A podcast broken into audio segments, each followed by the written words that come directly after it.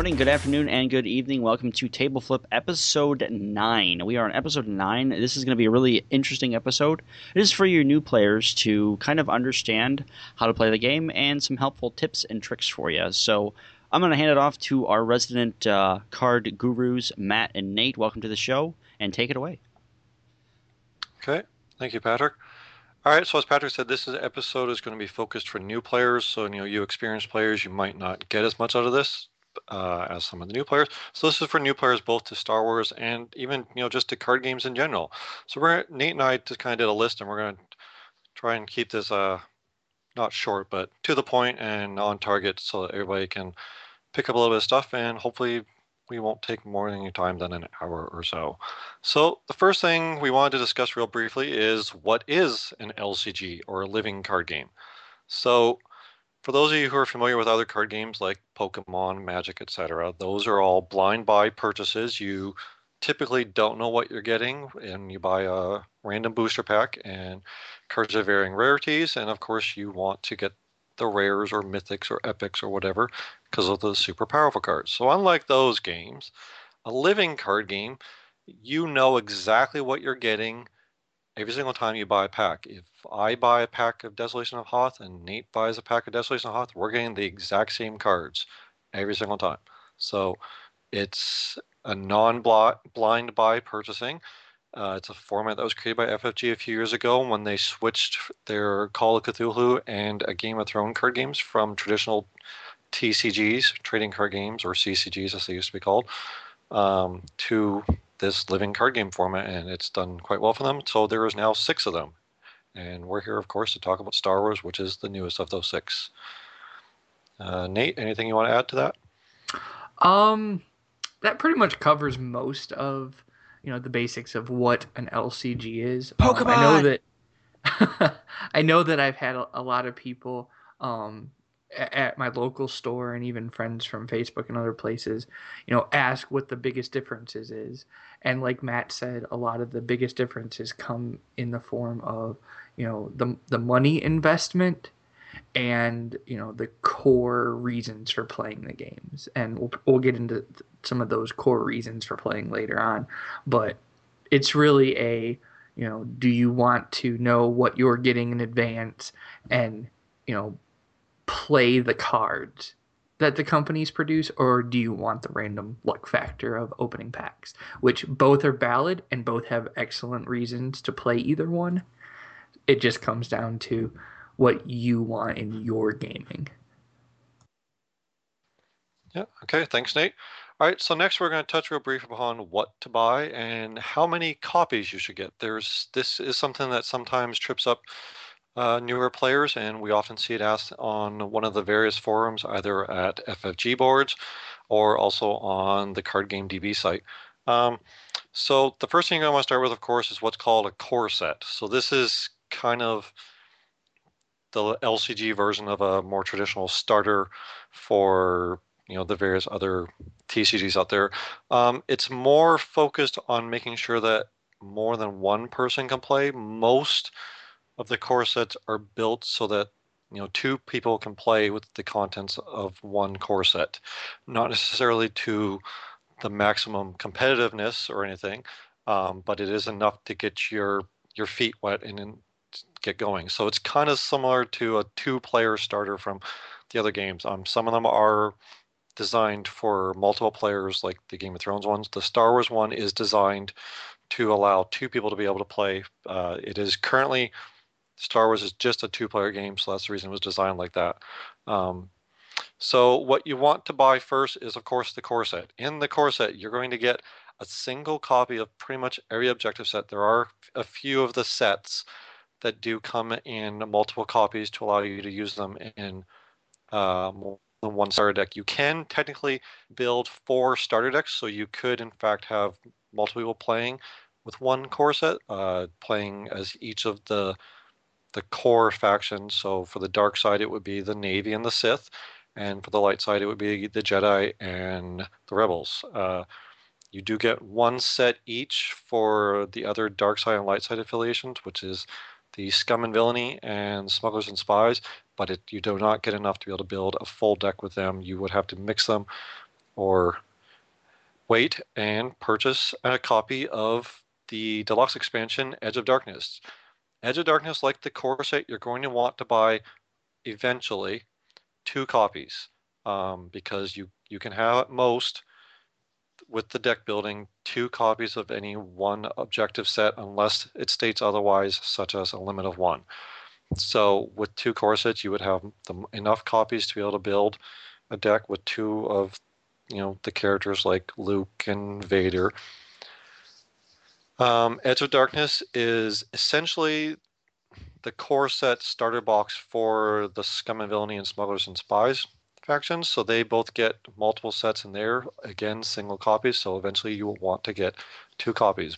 By no means, unless you have lots of money and just don't mind, should you buy two of these right away. Uh, in the beginning, buy a variety of stuff to give yourself the maximum number of options, and then down the road, get multiples. Now, as I stated earlier, currently Star Wars is a two player game. It does have a new deluxe expansion coming out um, which comes out in October called Balance of the Force. And this set adds two multiplayer versions. One allows team play, where teams of two can play against each other. And it also adds what are called challenge decks. For anyone familiar with the World of Warcraft trading card game, these are essentially raid decks. There is two, one light side, one dark side, which allows three players to play against a single player playing against a super powered light side or dark side deck. And I think they also recently have added something similar in Magic the Gathering. Um, that that kind of is the same concept where it's you know yes. one or two people uh sorry two or three people usually against a single super powered opponent so yeah that's the arch enemy set from magic yep. which adds a special deck that the other player can add to make their deck super powerful. So um, very similar. One thing, uh, one thing, if I could interject here real quick, guys. Um, I think mm-hmm. that buying two core sets off uh, right off the bat, I think is probably the best way to start because you you can still build some pretty good top tier decks with them. Um, you don't need all the fancy force packs. You don't really need any of the cool expansive stuffs to actually really kind of compete on a, a kind of a a high level or even just a fun level. So I, I think that maybe buying just the two core sets to start off with, and then seeing if you like the game from there um, is probably the the better bet. But that's just kind of my opinion. Mm-hmm. Yeah, there. I mean, there's certainly two opinions on what to get at first. I'm speaking more from a casual player's perspective for the audience. So you know, one core set to start out with is good because that way you can see if you actually like the game. By all means, play the game before you you know jump in and buy every single expansion. So the last expansion type is what's called a force pack. Um, for all the LCGs, they have various packs. There's chapter packs, force packs, etc. So for Star Wars, they're called force packs. Of course, they are built in a cycle. Um, essentially, the easiest way to think of a force pack cycle is it's a traditional expansion for any other trading card game, but it's chopped up into six months of releases. So the way the force packs work in Star Wars is you get anywhere from uh, typically you get five objective sets in a pack. You get two copies of each, so that there's always ten sets in one pack. Um, if there are any limit of one sets in a pack, then you only get one copy of those, of course. And usually, if there's a limit of one for one side, there'll be of one for the other side as well to again balance the pack out so that there's always 10 objective sets in total in each force pack. Uh, the force packs are done in cycles, like I said. The current cycle, which is currently coming to an end as of the episode date, which is today's date is uh, September 8th. September. Thank you. um, so the last pack comes out this month for the Hoth cycle. So the Hoth cycle, of course, is focused on the Battle of Hoth and the beginning of the Empire Strikes Back. Um, it does have other stuff in it mixed in for the other affiliations and factions that weren't particularly involved there but for the most part, it focuses on Hoth. Uh, so the next cycle we expect to be announced again soon, as of this recording date. Um, we're not sure what's in it yet or anything like that, but you will see cycles come and go throughout Star Wars, just like all the other living card games, as well as the occasional deluxe expansion, which the only two that were announced, which is in the back of the rule book. Um, or Edge of Darkness and Balance of the Force. Beyond that, we don't know if there's going to be any other Deluxe expansions. And, so and another thing to kind of point out about how um, Fantasy Flight does their their Force packs and their their deluxe box sets. um, as opposed to most other card games that do a cycle based um, deck building system where they have you know certain sets of their card games that are legal for play with the way that fantasy flight does it everything that's printed and current to that date is legal to play so anything you buy will always be playable in the current format that they're using so you don't have that issue where, oh, if I buy two core sets now, a year after the game came out, you know, how long are they going to be good for? With how Fantasy Flight Fantasy Flight does it, those will be good for as long as Fantasy Flight is making the game. They don't cycle things out of their current play environments. So you don't have to worry that you're going to buy something that's going to be completely useless in a month or two you know you're always going to have access to it for you know tournament play or just messing around at the kitchen table type stuff right good point there's no rotation in this game or any of the lcgs as of yet and i don't see it happening anytime soon if ever all right so next is just kind of the needed supplies and accessories stuff that you know newer card game players might want to consider purchasing from their local store to help keep everything, you know, in good condition. Um, for card storage, typically a good thing to get is, and you'll see them at most stores that sell either, you know, well, the Star Wars card game, or even if they sell baseball cards and hockey cards, and stuff like that. You'll see those white card storage boxes. Uh, those are designed to protect your cards so that they keep them all more or less snug and tight and in good condition. Uh, you can also, of course, buy binders and use the well, usually, they usually come in pockets of nine per page, so you can get the card protector pages and you know organize your cards in there. Um, also, Star Wars, you'll notice when you open your core set, uh, very common of most Fantasy Flight games is there's a lot of tokens. Um, so you're going to want something to help you keep all those tokens straight and uh, sorted. So some sort of a like a tackle box or something designed for something like that, or you know, like a, a sewing kit box or stuff like that. Like the, the token storage I use, I actually got the local dollar store. They cost me a dollar fifty each, but it has multiple little inserts that I can organize so I can keep all the tokens of a particular type stored securely and they don't all rattle around and get all mixed together for when you're trying to play. Uh, Nate, anything you want to add? Um, so basically what I did for, for my card stuff um, I went to a local sporting goods store um, to their fishing department, and they have um, soft um, fabric based uh, tackle boxes that come with. Uh, you can tell I'm, a, I'm an avid fisherman by my knowledge of what things are called for fishing supplies. Um, things to put your fishing supplies in. They're like plastic containers that are subdivided. Tackle box. Yeah, I was, yes. I was about to say it's a tackle box. I don't know what this stuff. I don't fish. I buy it for card game stuff. um, I got I got a, ta- a, tackle box that came with little trays in it. Um, and it basically fits all of my stuff for carrying around inside basically a lunchbox size container and it's really convenient and i actually have you know all of my tokens for star wars netrunner game of thrones and all my decks for all three games inside this little tote bag that i carry around um, I think it cost me like 15 bucks total for the whole thing. Um, but you can get pretty innovative in, in like how you store your cards because there's some good things out there that you can multi-purpose into gaming supplies. And i'll actually add a couple of links um, in the show notes to um, some of the stuff that we're talking about that, that people may not know what exactly it is and kind of show some options of stuff that, that you know the three of us and other people use for their storage yeah and i'll take some pictures of some of my stuff and i'll put it on our facebook page in an album that i'll you know probably call episode 9 pictures so everybody can kind of see what we're talking about too um, one other thing you're going to want to get uh, to protect your cards is what are called card sleeves um, these are typically they usually come decorative with you know some sort of design on the back of them. Or something there is a variety of ones that are Star Wars themed that are produced by Fantasy Flight themselves. Um, they come in packs of 50. You can usually get them for around five dollars each or thereabouts. And uh, pack of 50 is perfect because that's exactly how many cards you can have in your playing deck for Star Wars. So one pack should be enough. You're going to want some other sleeves to use for your objectives deck, which is 10 cards. Um, I use clear sleeves myself, but you could use whatever you want. You're probably going to want to make them something different than the rest of your deck just so they don't get accidentally shuffled into the rest of your cards. But the sleeves help protect your cards from, you know, the many, many times that you'll be shuffling them so they don't get all dinged up and scratched and marked. Nate, any last things about supplies?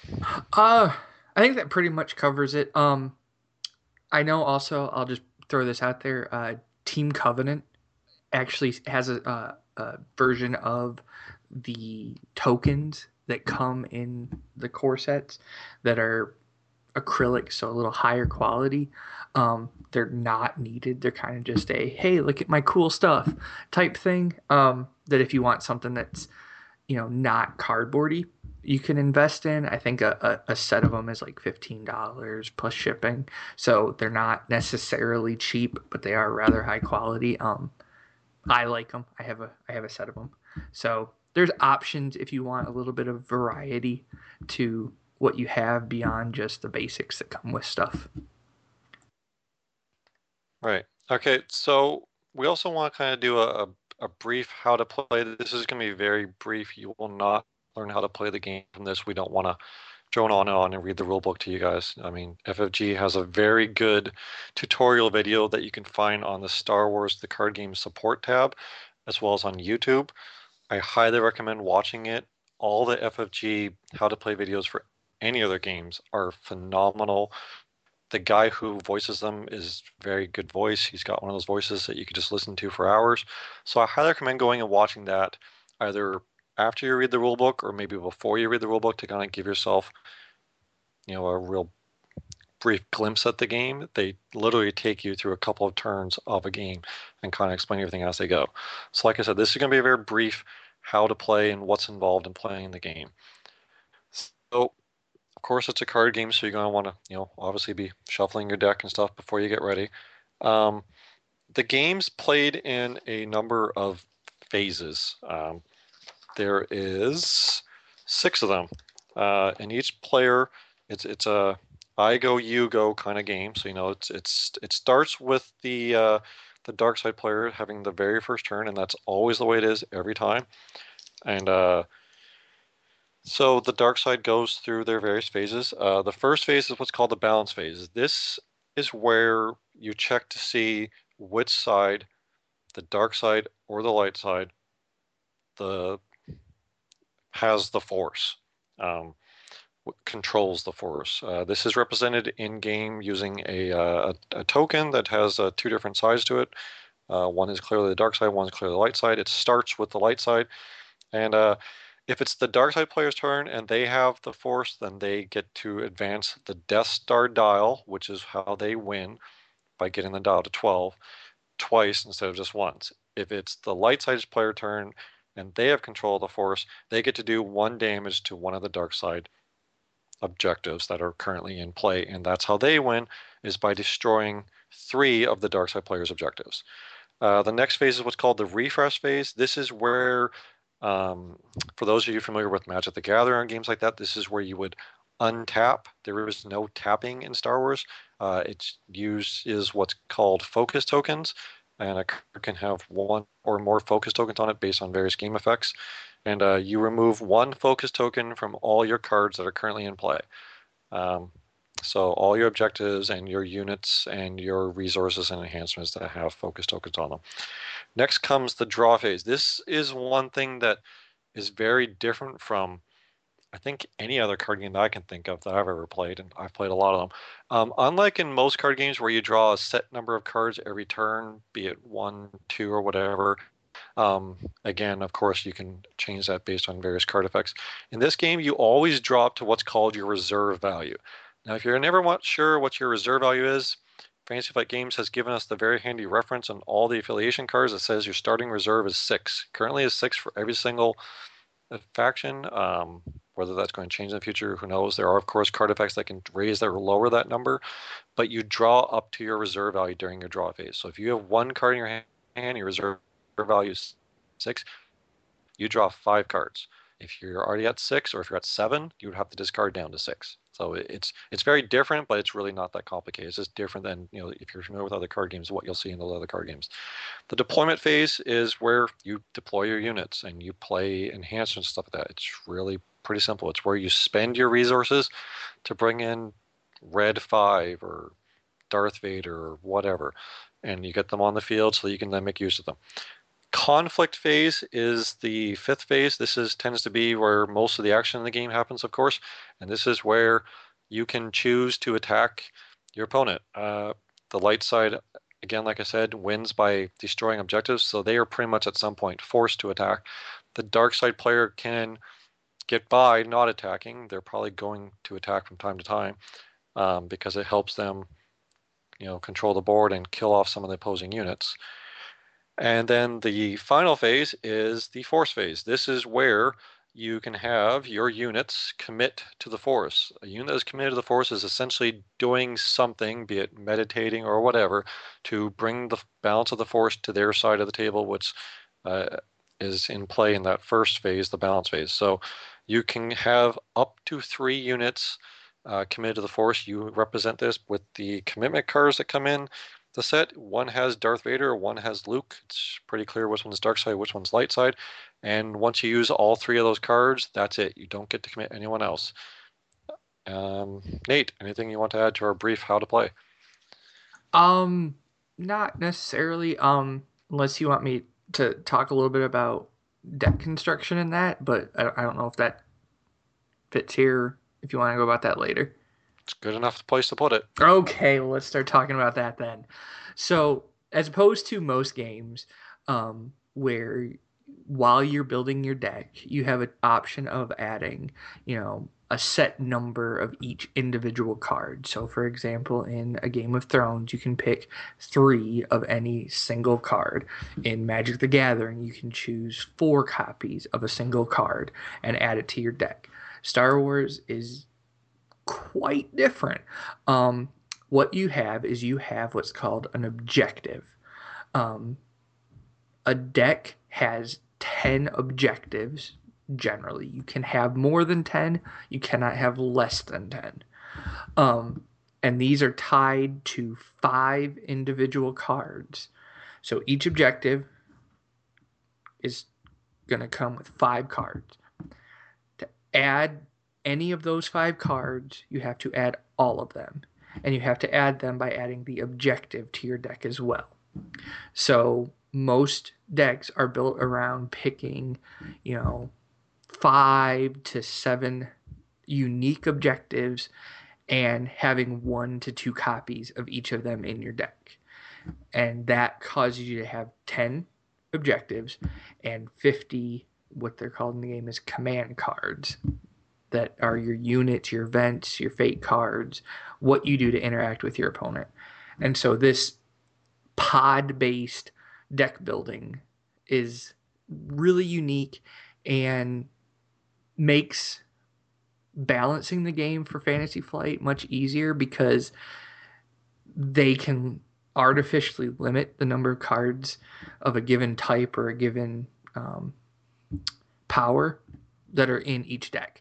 So there's a lot of interaction that Fantasy Flight has that most game developers don't have because of this limiting factor in deck building. You know, not everybody necessarily likes it because it doesn't have the freedom of a true deck building game such as Magic or Game of Thrones, but it turns the game into more of a strategic play aspect where, you know, it's my true play potential versus my opponent. So it's an odd system to get used to when you initially jump into the game and start deck building, but it it it adds something to the game in my opinion. Um, what do you, what do you think about the system that they have for deck building, Matt? Um, I agree with you in that when I first saw it in the rulebook, and you know this was months ago when the rules got revealed after Gen Con or something. I really it was really weird, and I wasn't going to like it. Once I started playing the game and seeing the ease with which you can build decks because of it, I really liked it. It makes fewer choices, but each choice is that much more important because of how big an impact it has on your your deck. Choosing one objective over another doesn't just affect that one card like it would in a more traditional trading card game. It affects six cards. That's a 10% of your deck. That's that's not a small amount by any means. So it it's very unique. It's very different. There is currently no other card game that uses this system. Um, and it's something that if you come from one of those more traditional card games like Game of Thrones or the other ones, um, at first you're probably going to be like me. You're going to think that's kind of weird. Once you get used to it and you start to to use it, you'll find it's a really elegant system that really does, as Nate said, adds a lot to the game, and it's very unique and interesting. And you just kind of have to give it a chance. No, I would definitely agree. It took me about oh, probably a month to kind of get used to it and go, okay, I can do this, this, this, and this.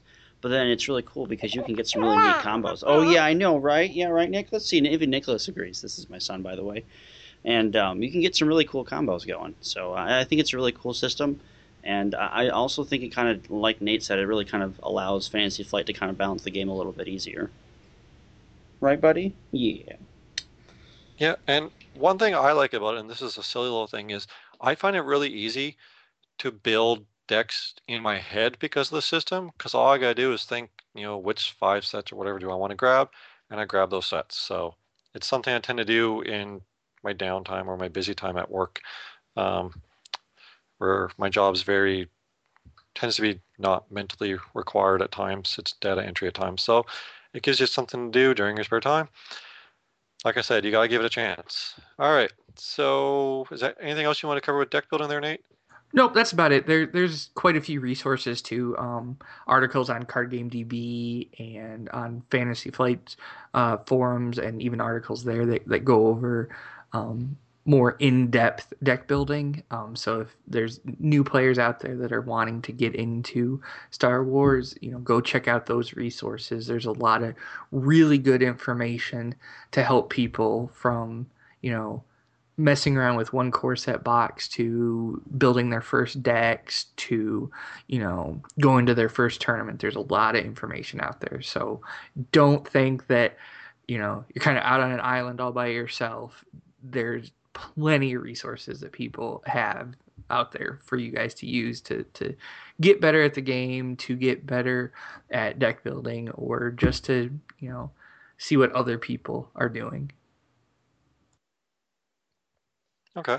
So another thing we want to cover, and you know this is probably gonna be fairly brief as well, is we just kind of want to cover something that within the game can trip people up in the beginning. There is some unique aspects to the game other than just the uh, the deck building that could at times uh, you know trip people up and you know it's it's stuff we see common questions about. Um, one of the ones i see come up a lot is uh, can you attack when your unit has no what's called blast damage? There is we didn't cover this but there's three combat icons in the game there is uh, a blast pistol that looks like Han's blaster, which is unit damage, so damages other units, of course.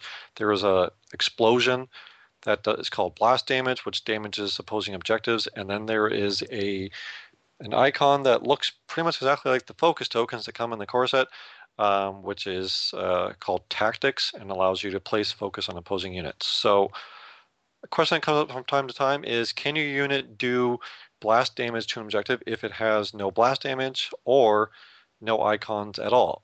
Um, the answer to that is yes, it can if the engagement is what's called unopposed, which means at the end, when the engagements come into an end, the come over at that objective, there is no one defending, then even old R2D2, who has no icons at all, can do one blast damage.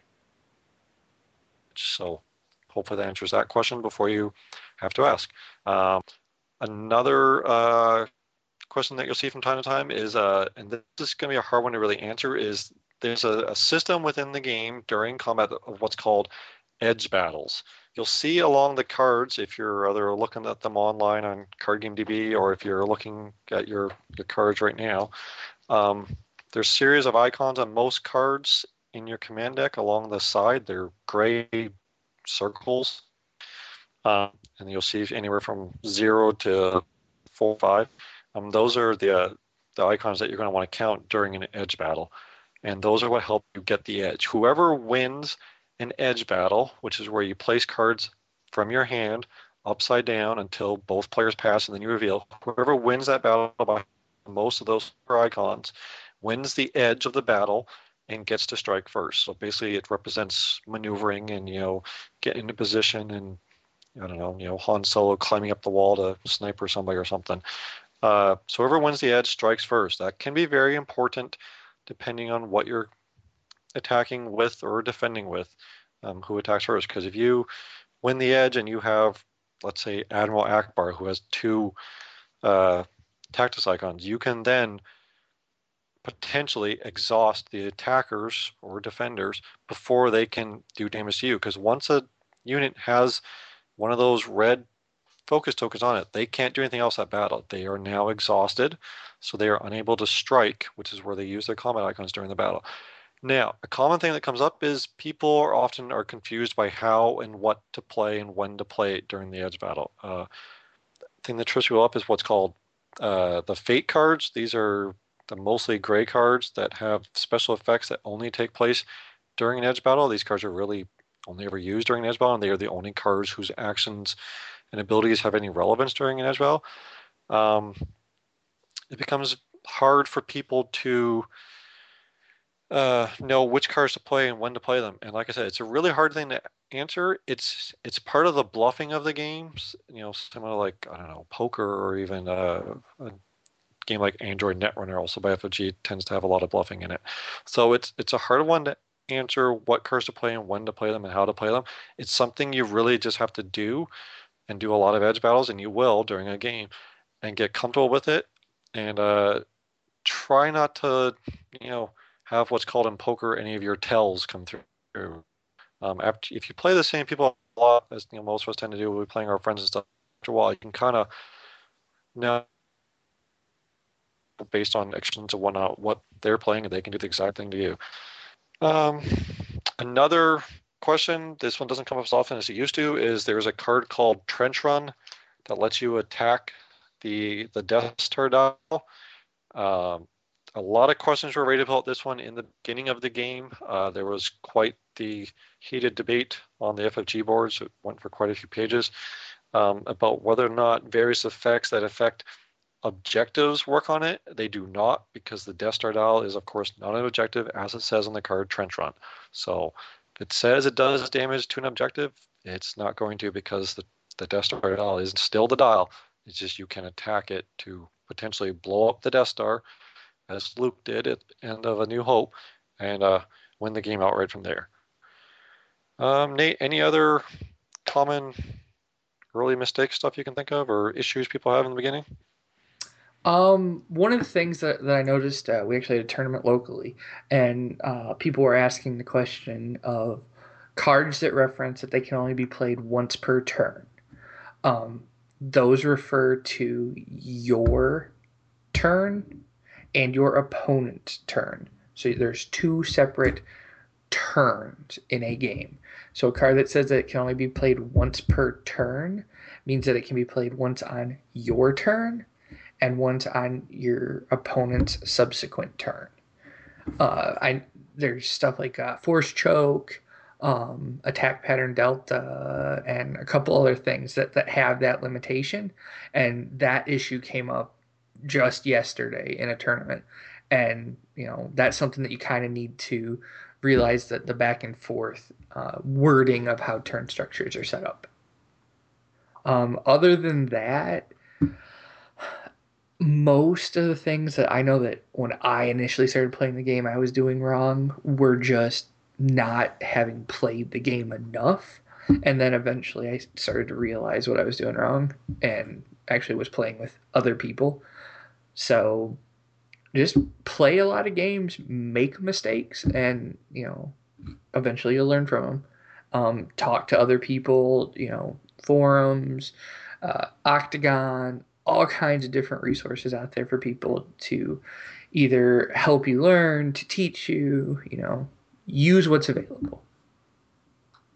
Right. And another one that comes up a lot, I find, is the difference between play and put into play. You will see cards that will allow you to break the normal rules of only being able to play cards during uh, the deployment phase. There'll be cards that you know say you know play this card as an attack or something like that, or put into play. There is a difference between play and put into play. Uh, this is defined in the rulebook, but it's often overlooked. Play means you do pay for the card, so you have to spend the resources. So, for instance, Admiral Ackbar has an action during engagement play this unit from your hand as a participating unit. So you have to pay his cost of three to play him. There are other cards that say put into play. A card that is put into play is free. Pay no resources because you're simply taking it from your hand and putting it directly into play. So hopefully that covers some of the, uh, the common mistakes and help people uh, get past those initial bumps in the road. Uh, one other thing to mention is uh, where to play. Um, this is going to obviously depend on where you live, of course. Uh, if you're lucky enough to live by uh, a game store that is either large enough or diverse enough to be able to have a, a living card game group, Or it might already have one. It's a good thing to go down and check. Um, you know, if you bought your cards at a store, ask that store. There's people who also play there. Um, sometimes you will find that stores in your area are uh, well, like stores in my area tend to be very focused on the Magic the Gathering, and uh, they're they're rather small. I don't live in a particularly large town, so they don't really support much outside of that. So you might have to play in other places. Um, card game groups can meet anywhere. There's quite often a card game group at various universities. So if you live in a university town, you might be able to find a group there. Um, they can also meet at community centers and stuff like that. So you know you're going to want to get online either on Card Game DB forums or over on the FFG boards, and you know or Facebook. Facebook is a very good resource for people who are uh, gaming and uh, stuff like that because you know well Facebook is very pervasive in the society and it's everywhere and we have a Facebook page, so you know if you're looking for other players, come to our Facebook page. Maybe we know somebody who lives near you. Um, other than that, I think that's pretty much where we want to go with the uh, the the noobisode, as we're calling it. Uh, we're not saying that to be derogatory by any means. You know, we've all been noobs before. Uh, this game itself is still very in its month now of existence, so no one is by any means uh, an expert. We've all played quite a bit extensively. Um, there is one other resource I forgot to mention with the where to play. There is the ability to play. Uh, well, pretty much all the LCGs I believe, are supported by on a program called Octagon. Uh, it's if you're looking for it via Google or another search engine, it's capital O C T G N, all one word, Octagon. Um, it is a online game that lets you simulate the card game environment for the the games you want, and you can play with other people online. Um, it's a very handy resource. It is 100% free. It is uh, built by fans. It is 100% not official also, um, but it, you can often get images so you can actually see the cards you're playing. It's a good resource if you're just doing some deck testing or you know you've got an hour or two free on Friday night and you want to play some cards and nobody's around, jump on Octagon and you know you might see one of us or anybody else and just say, hey guys, I you know if you're still new, just say, hey guys, I'm new. Anybody care to teach me either how to play Octagon or play Star Wars? And nine times out of ten, you will find someone who's more than willing to help you out. Like I said, we've all been new to either card gaming in general or this card game in particular. So you know, feel free to reach out. Uh, you can also reach out to any of the three of us, uh, we're quite easy to find online, either through Table Flip's Facebook page, uh, the Fantasy Flight forums, the Card Game DB forums. Uh, I'm Toqtamish, uh, T O Q T A M I S H, on every single board that exists. And Nate's Ketricel, I think, on everything, aren't you, Nate? Yep, on everything that I know of. Yeah, and Ketricel is K E T R I C E L. And Patrick, who has been mostly silent this episode, uh, is also here, and he goes by Bazeliel, which is B A Z E L L E E L. Almost messed that one up.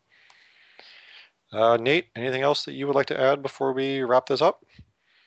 Uh, nope. I'm done. All right. Well, hopefully this has been helpful you guys out there. Like I said, you know, this is a very new player focused episode. We're hoping that this was helpful for you.